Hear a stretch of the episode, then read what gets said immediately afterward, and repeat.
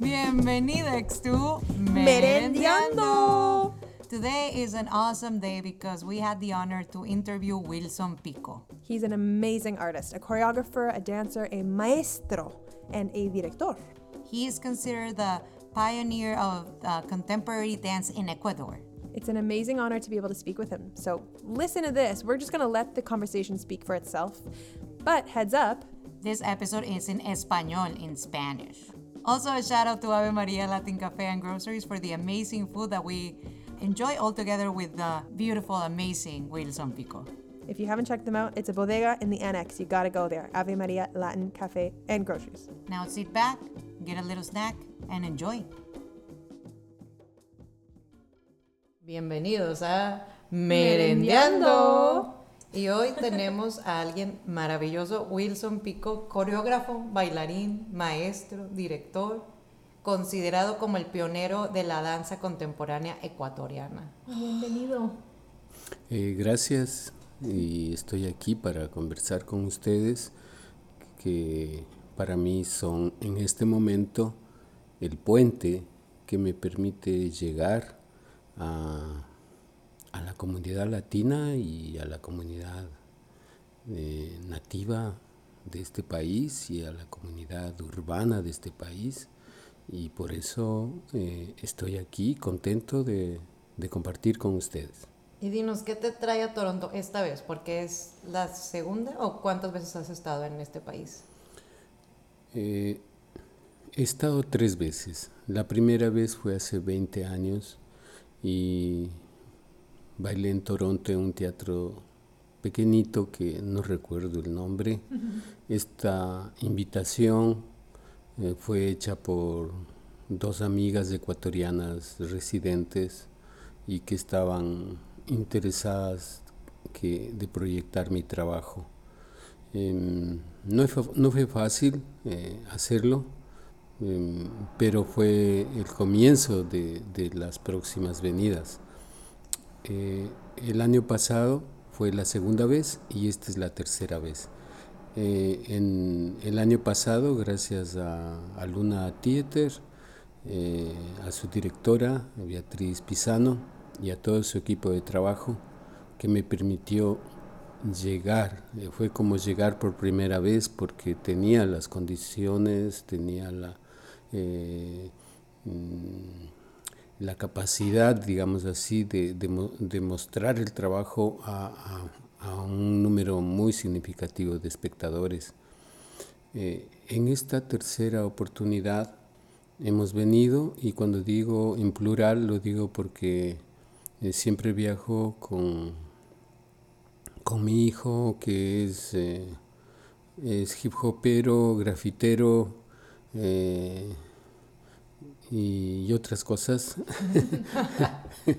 y, pero además de eso, hace, me acompaña en las luces y sonido. O sea, él, él, él es el que me cuida desde afuera, cuida todos los detalles para que el espectáculo salga lo mejor posible. Eh, hemos venido, como decía, por, ter- eh, por tercera vez, mm, eh, en esta ocasión invitados al festival de, la ciudad de Kirchner. Eh, eh, ahí tuvimos dos funciones muy lindas. eh, todavía estoy, apenas cierro los ojos, miro y, puedo escuchar los aplausos de la gente, alguna gente de pie, y creo que el mensaje de las danzas pu- pudo llegar donde siempre quiero que llegue, al corazón y a, y a todo el cuerpo de, la- de los espectadores. Y luego de, de Kirchner hemos regresado a Toronto otra vez gracias a una invitación de, de Aluna Theater para trabajar, para colaborar en un montaje que ellas están realizando creo que para enero. Sí. ¿Y este festival en Kitchener se llamaba Impact Festival? Sí, Sí. Claro, y ahí mm, el director eh, Majdi Sí, sí.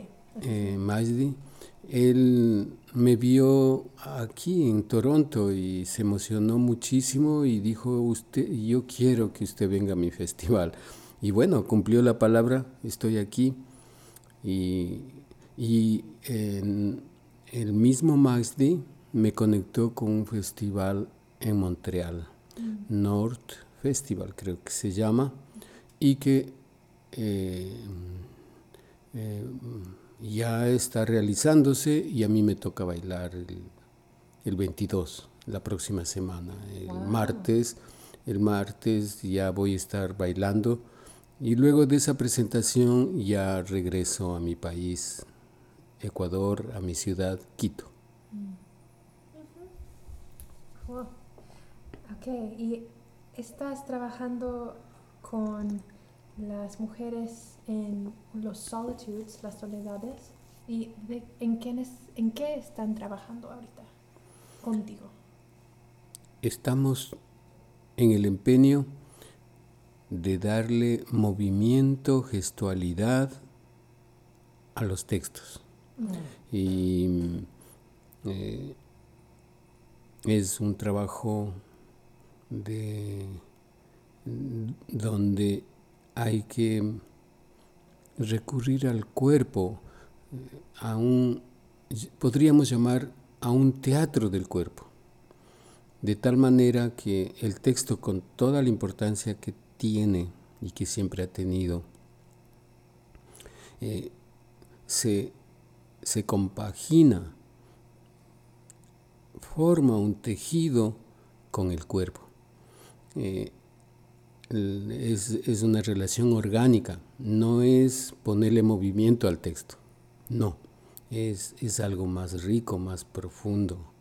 Y eso se logra eh, con diversas improvisaciones y antes de las improvisaciones se logra despertando la memoria corporal de las actrices. En el- desde, el, desde el primer momento que empezamos el, el calentamiento, en la preparación del cuerpo para que luego se exprese, eh, y yo pongo énfasis en, en las, en, la, en la memoria, por- en- puede empezar por las manos, luego seguir a los codos, a los hombros, al cuello y la cabeza, al torso, a las caderas, a las rodillas y a los pies. Entonces, cuando esa memoria, que incluso son diferentes, lo que le pasó, lo que, lo que me pasó en mi vida, de- desde cuando, cuando nací del vientre de, de mi madre, el hombro derecho puede tener una historia diferente al, al del izquierdo. Aunque vayan juntos en el cuerpo, una mano es muy diferente porque esa mano se quemó por algún accidente y no la otra. Eh, Esas diferencias hacen, eh, le convierten al cuerpo en un instrumento notable de significaciones importantísimas que a veces se pasan por alto. Calentar el cuerpo no es subirse a una máquina estática, de una bicicleta estática y, y darle, pedalear hasta uno cansarse y sudar. Eh, sirve, pero igual es muy limitado. Eh, estamos hablando de otro acercamiento al cuerpo.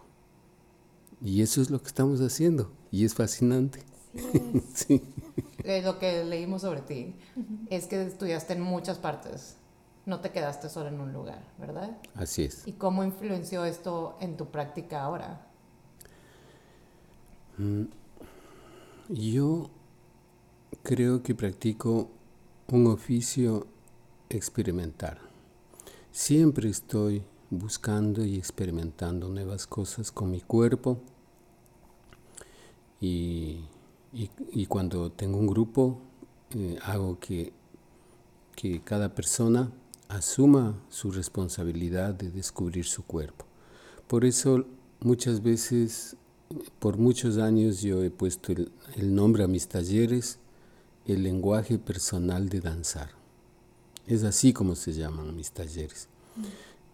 Para, el, para noviembre, diciembre y enero es- está programado un taller en Quito y a los años que vuelvo a cambiar el nombre y ahora le puse otro modo de aprender.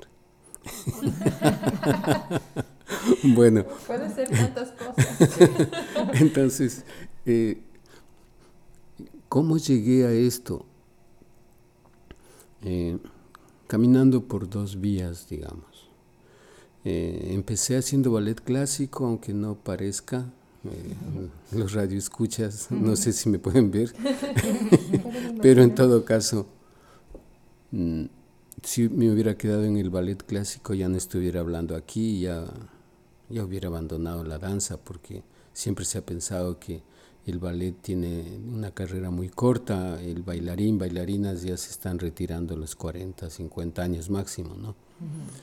Eh, yo acabo de cumplir 70 años de vida y 53 de práctica de danza. Eh, la vida me mantiene con vitalidad, por lo cual doy gracias cada día que, que empiezo a practicar. Doy gracias por dos cosas. Una, agradezco el espacio donde estoy trabajando, sea grande, chiquito, porque a veces me toca ensayar moviendo la, la cama del hotel. Ese espacio pequeñito se transforma y se vuelve un espacio de trabajo. Y por eso agradezco. Y agradezco porque exista todavía energía en mi cuerpo para seguir experimentando el movimiento. Siempre lo hago. Eh, esta actitud me ha permitido, decía, caminar por dos líneas. Una, algo que podríamos llamar mm, una línea de autodidacta, se dice. Mm, es porque desde que empecé a estudiar ballet, antes que venga la maestra, yo estaba practicando mis cosas que aprendí el día anterior, o luego que se iba, yo me quedaba también practicando y transformando lo que, lo que había aprendido. Eh, y esa, eso que al comienzo era como una curiosidad, vi que era fundamental, que iba a ser fundamental en mi vida, que eso me permitió hallar mi propia voz. Esa experiencia era lo más importante. Sin embargo, siempre tenemos que estar abiertos a aprender y el aprendizaje se da de la manera más inesperada del mundo. Eh, se aprende en los sitios menos pensados. De esa manera podemos entender cuando la gente dice la, la universidad de la vida es las calles, por ejemplo. Eh, y es verdad, para mí ha sido una verdad. Y, y agradezco y, eh, mucho a las maestras, profesores, profesoras con las cuales aprendí en el trayecto hasta este hoy día. empecé con mi maestra de ballet, luego tuve la suerte que llegó a Quito, enviado por la UNESCO, un alumno de Jerzy Grotowski, el gran maestro del teatro pobre de Polonia. Y, e, y ese esa enseñanza vino y me transformó, o sea, me sacó del ballet. Sin embargo, yo cambié del ballet a este entrenamiento sin olvidar lo que aprendí del ballet. Yo todavía practico posiciones de ballet porque me han servido y me siguen sirviendo, pero están transformadas en mi cuerpo. O sea, no se puede decir que soy... Llegué a bailar eh, un fragmento de cascanueces, digamos, aunque hay fotos que yo mismo me, sorprendo cuando me veo de bailarín clásico. De ahí, de ese bailarín clásico, a interpretar a un pordiosero de Latinoamérica, a interpretar a un soldado raso de Latinoamérica, a interpretar a, a una beata de Latinoamérica, a interpretar a una mujer popular de, de Latinoamérica, a interpretar a, un, a uno de los dictadores de los años 70 de Latinoamérica. Entonces yo, yo, mi cuerpo se ha ido transformando de acuerdo a los personajes que he ido interpretando.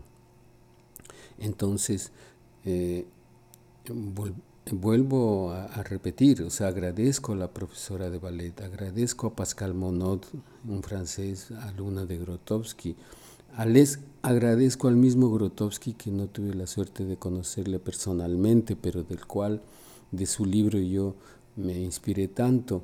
Agradezco a Augusto Boal, el, creador del Teatro del Oprimido de Brasil, él ya murió.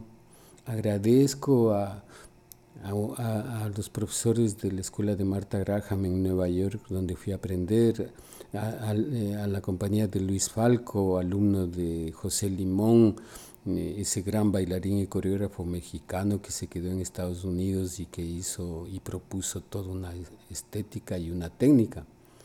Eh, entonces, y fundamentalmente agradezco a las comunidades ecuatorianas negras, mestizas e indígenas de las cuales he aprendido al ir a sus comunidades pidiendo permiso. Entonces una cantidad de, de elementos de movimiento, de técnicas de, danza y de teatro que me han permitido, digamos, conectar con mis propias búsquedas.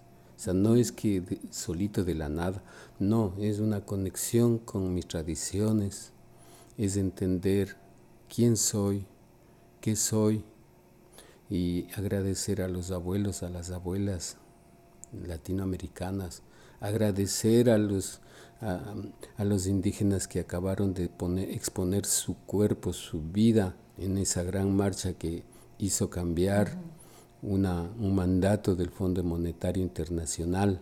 O sea, esas significaciones son experiencias, son lecciones que aparentemente no tendrían nada que ver, sí tienen que ver, transforman mi movimiento, mi gestualidad, transforman la urgencia de denunciar, de gritarle al mundo, de contarle al mundo todo lo que significó para nosotros esa marcha.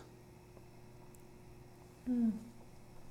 Sí, y con todos los diferentes maestros y maestras que acabas de decir, como que son artistas profesionales o gente que tiene conocimiento, ¿qué has que has tenido a lo largo de tu carrera, ah, has, llegado a, has llegado a identificar qué es lo que hace un instructor excelente o también como un estudiante excelente. Esa relación es muy interesante. So, mi pregunta es sí, si has llegado a identificar algún, alguna cosa que hace un instructor que, que te llama mucho y que te llama en un en una estudiante también. Eh, estoy pensando en el maestro francés, que aparentemente al, al comienzo creíamos los que trabajamos con él que era como injusto y duro, mm. porque cuando le preguntábamos decía, no sé, busca. Yo no sé, busca, solamente busca y dale, solamente, ya no, le, no, nos acercábamos a preguntar, pero porque era la misma respuesta. Y no tenía compasión. Y todo eso que nos parecía duro, ahora lo entiendo que era una lección. Y al otro lado puedo pensar en Catherine Dunham, un seminario que fue como un regalo de la vida. Era la primera vez que yo salía del país a Caracas, Venezuela, 1974. Y ella estaba dando uno de sus últimos talleres antes de morir. Eh, y tendría ella unos 85 años. Mm, y lo que aprendí de ella fue ella era todo lo contrario, no era dura, era tremendamente cariñosa y de una gran capacidad de afecto. Era también, es también un camino, sin por eso decir que era débil. En ningún momento era débil. No se confundía el afecto, la ternura de enseñanza que ella tenía. Son maneras de, que tienen las personas de, de enseñar. Eh, mi misma profesora de ballet, o sea, era, era muy dura conmigo. Eh, me mandaba atrás, con dureza. Eh, no me quería. Luego cambió al ver mi dedicación, pero al comienzo era como para salir corriendo. Entonces uno se va topando en la vida con, con profesores que pueden incluso no ser tan buenos, pero si uno está atento, puede sacar provecho, puede sacar provecho. Y lo, importante es no, no doblegarse ante situaciones eh, duras y también ante situaciones doblegarse también es cuando uno puede recibir un elogio y hay que saber ubicar el elogio en el sitio correcto. Mm, eh, es, de eso también yo me he cuidado, o sea, porque afortunadamente se ha escrito mucho sobre mi trabajo eh, en, muchos países pero cuando yo recibía una, un elogio que a veces he considerado un poquito exagerado, es cuando más he estado atento y cuando más he doblegado mi trabajo. doblegar quiero decir, he vuelto a trabajar con, con más atención, incluso cuantitativamente más, para no, no, para uno mantener el equilibrio y que la observación sea, sea, a veces puede haber una, hay observaciones que pueden tener malas intenciones y la única manera de avanzar es no perder el equilibrio. Y en la, en la condición de alumno, pues aunque resulte trillado, o sea, uno siempre está aprendiendo, siempre se dice, la voz popular incluso dice, uno siempre está aprendiendo. Es verdad, aunque hay que saber aprender.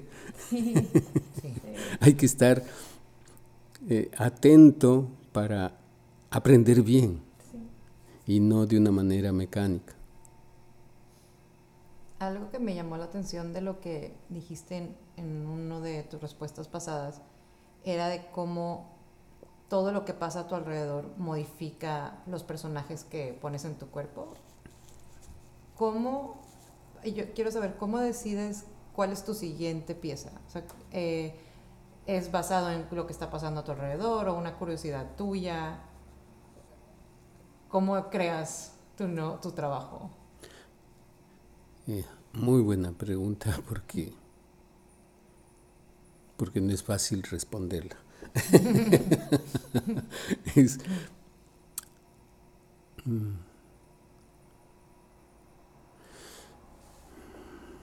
puedo tratar de explicar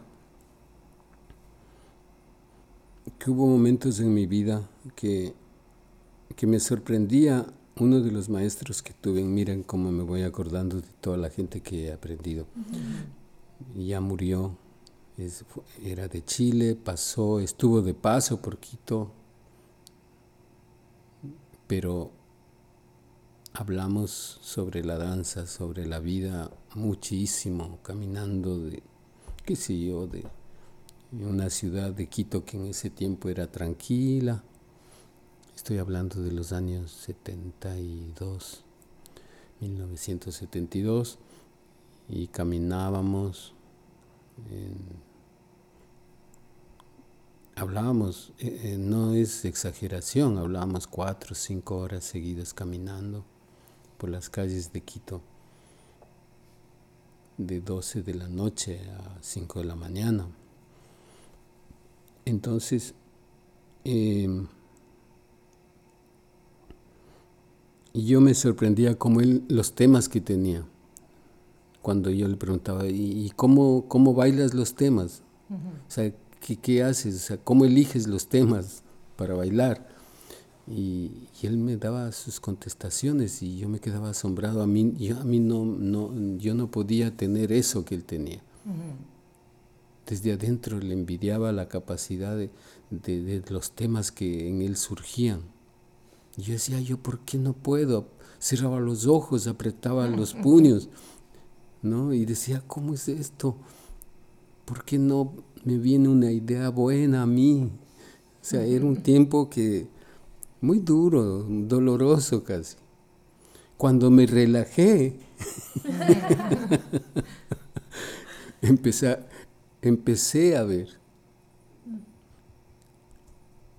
Y ha, llegado momentos en que he tenido que como volver a cerrar los ojos, pero ya sin apretar de una manera tensa. Es como decir, pausa, por favor, ¿no?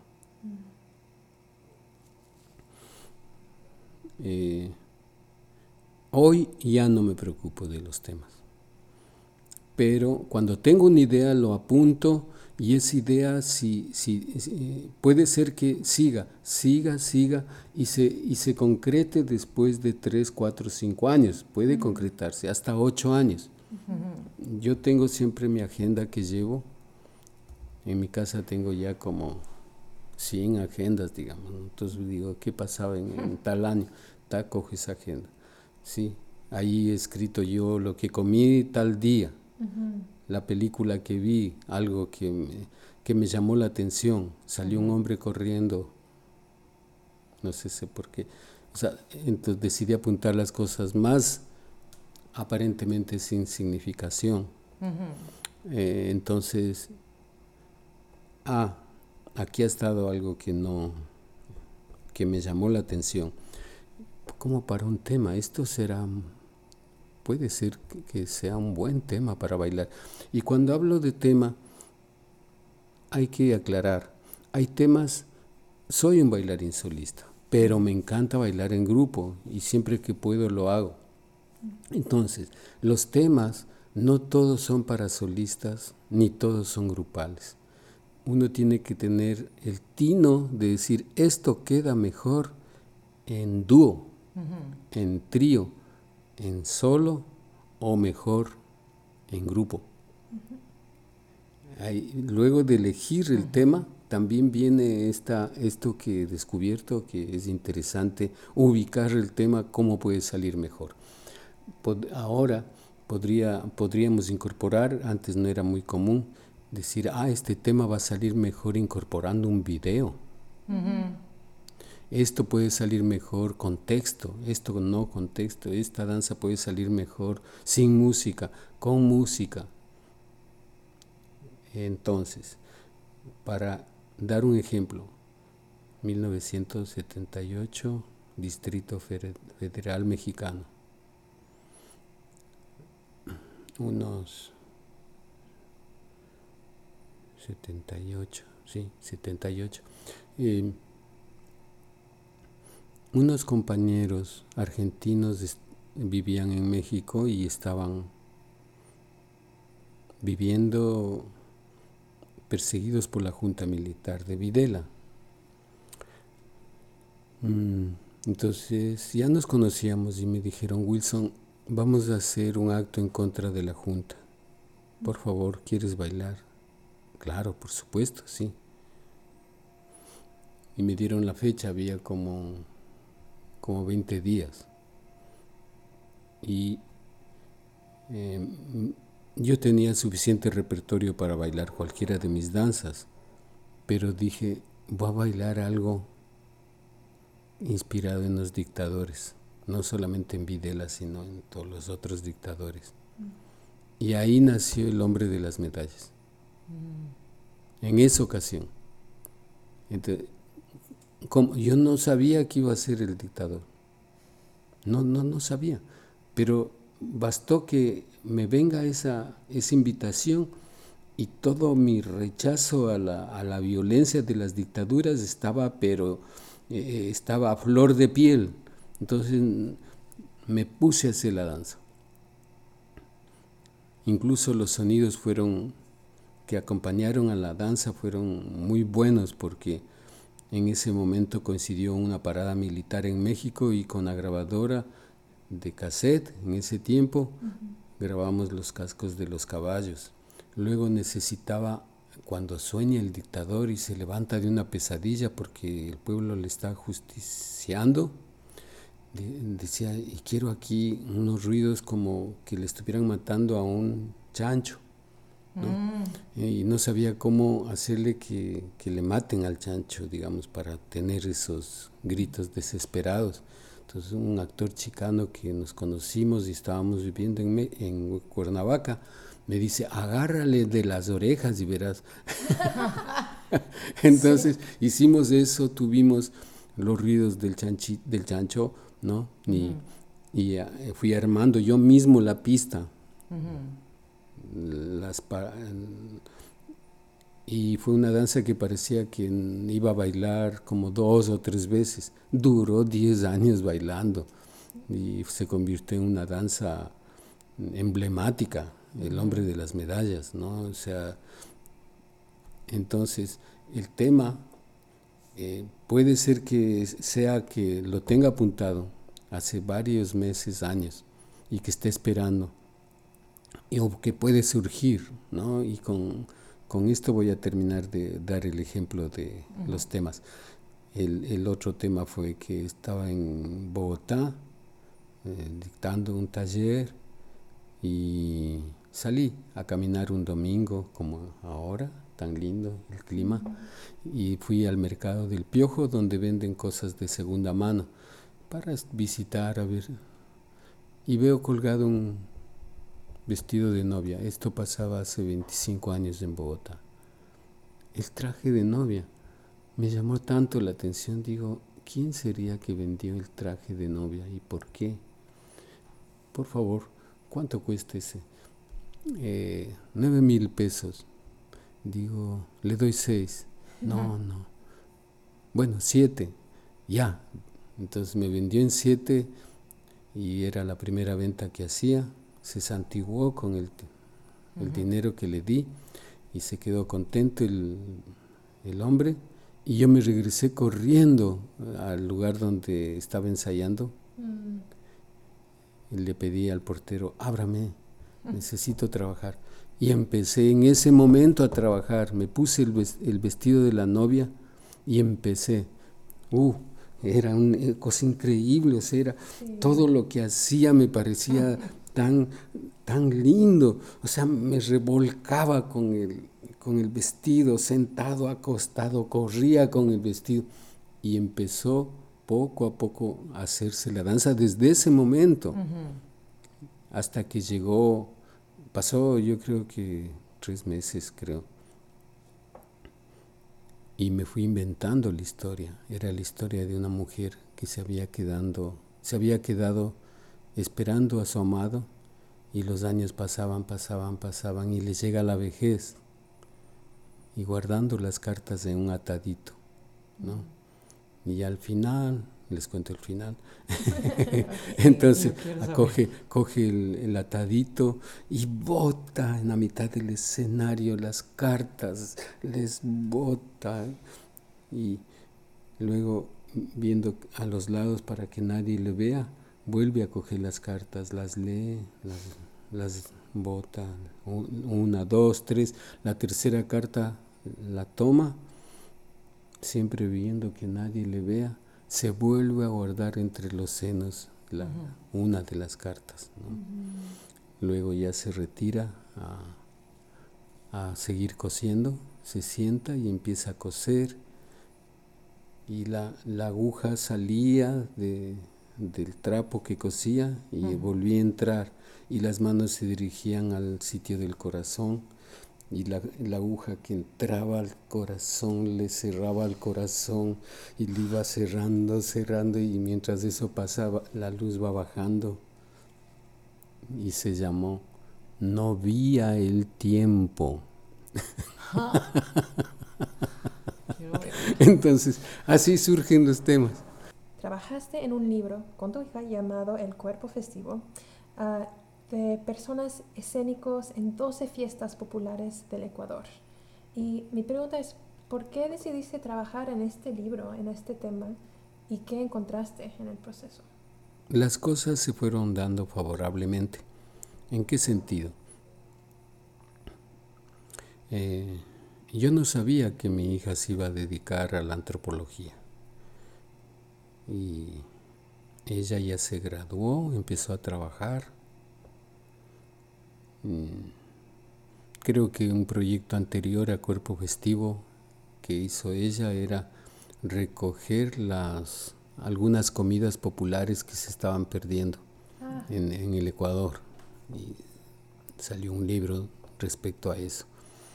Em, por mi parte, eh, hace años atrás yo siempre era un proyecto que lo venía postergando. ¿Cuál? Eh, ir a las comunidades, aprender de ellas, porque a veces salen a las ciudades principales del país eh, grupos folclóricos, no, no, no, no grupos auténticos, sino hay una buena intención en eso, pero lamentablemente estos grupos se vuelven demasiado turísticos. Algunos no tienen vergüenza de cambiar eh, los pasos para volver, a volverlos más acrobáticos, más llamativos, digamos, porque a veces se cree que, que, que lo que hacen los indígenas es muy monótono, por ejemplo, entonces no, no, no entienden que la concepción del tiempo es diferente. Entonces, para poder aprender bien, hay que ir a la fuente. Entonces, yo dije algún rato lo que quiero hacer es eso, poder llegar a, las comunidades. Y, y, un amigo que, que estaba cerca del ministro de Educación de ese tiempo, me dijo, Wilson, yo te quiero ayudar, ¿qué quisieras proponerle al ministro? Ah, esto, unos viajes a las comunidades. Ah, ya, entonces elabora la propuesta. Hablé con mi hija y juntos elaboramos el proyecto. Uh -huh. ¿Y por qué 12? Porque hubiéramos querido hacerlo más. O sea, este proyecto se quedó como inconcluso. Eso fue lo que nos alcanzó en el presupuesto, por eso fueron 12. Inicialmente iban a ser 8, tal vez. Nosotros lo hicimos, estiramos, estiramos el dinero para que alcance. Eh, y claro, eh, había una gran cantidad de fiestas y ceremonias que elegir. Juntos elegimos las que eran más convenientes al presupuesto. Uh -huh. O sea, no fuimos, por ejemplo, a la Amazonía porque no alcanzaba el presupuesto. Uh -huh. Porque no íbamos solo los dos. Los dos éramos los directores del proyecto con Amaranta.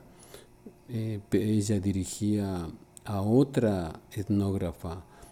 Ella también estaba en conexión con, con los que iban a hacer el video, eh, los que iban a captar el sonido. Entonces éramos ocho, llegábamos a veces a diez personas que íbamos. ¿Y cómo ir? Antes había que pedir permiso. Y eso era una condición, mm, sobre todo de mi hija, que tiene un alto respeto a las comunidades. Y entonces eh, había que pagar un doble pasaje, en fin, pero no fue fácil. ¿ah? O sea, sacar ese libro y esos videos fue, fue un trabajo de una, de una disciplina y de una fe y de un amor a lo que hacíamos, pero que logramos hacerlo, ¿no?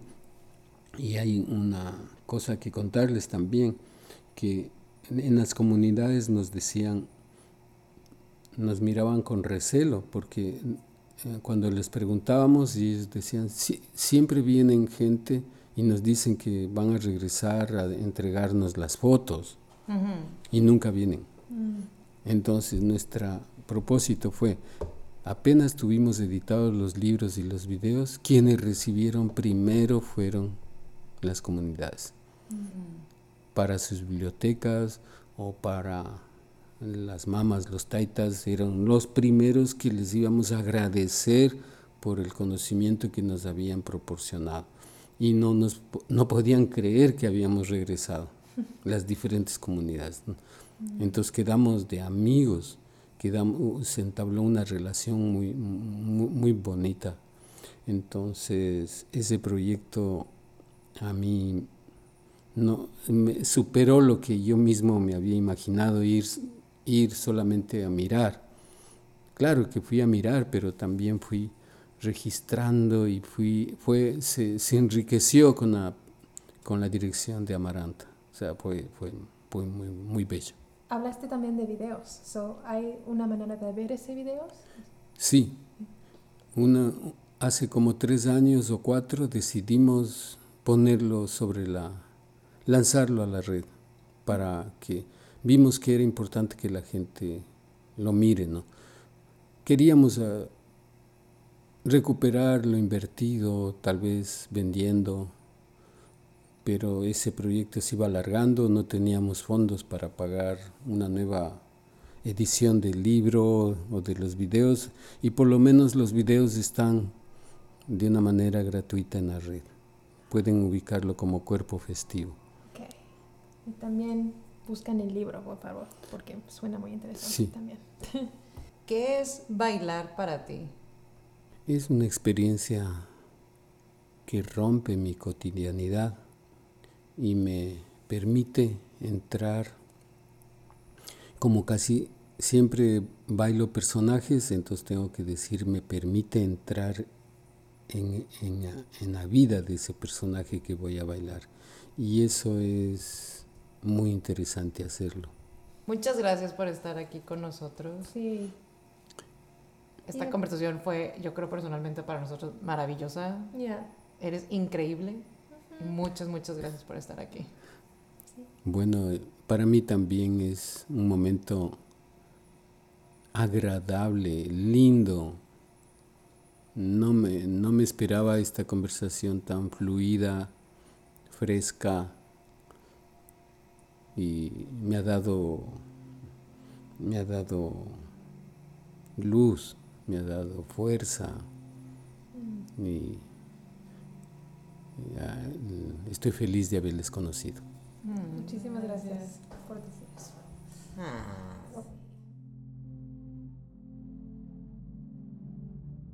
Radio Luna Teatro is produced by Aluna Theatre, with support from the Metcalf Foundation, the Laidlaw Foundation, the City of Toronto, the Canada's Council for the Arts, the Ontario Arts Council, and the Toronto Arts Council. Aluna Theatre is Beatriz Pisano and Trevor Schwellness, with Sue Ballant and Gia Namens. Radio Aluna Theatre is produced by Camila Diaz Varela and Monica Garrido. For more about Aluna Theatre, visit us at alunatheatre.ca. Follow at Aluna Theatre on Twitter or Instagram, or like us on Facebook.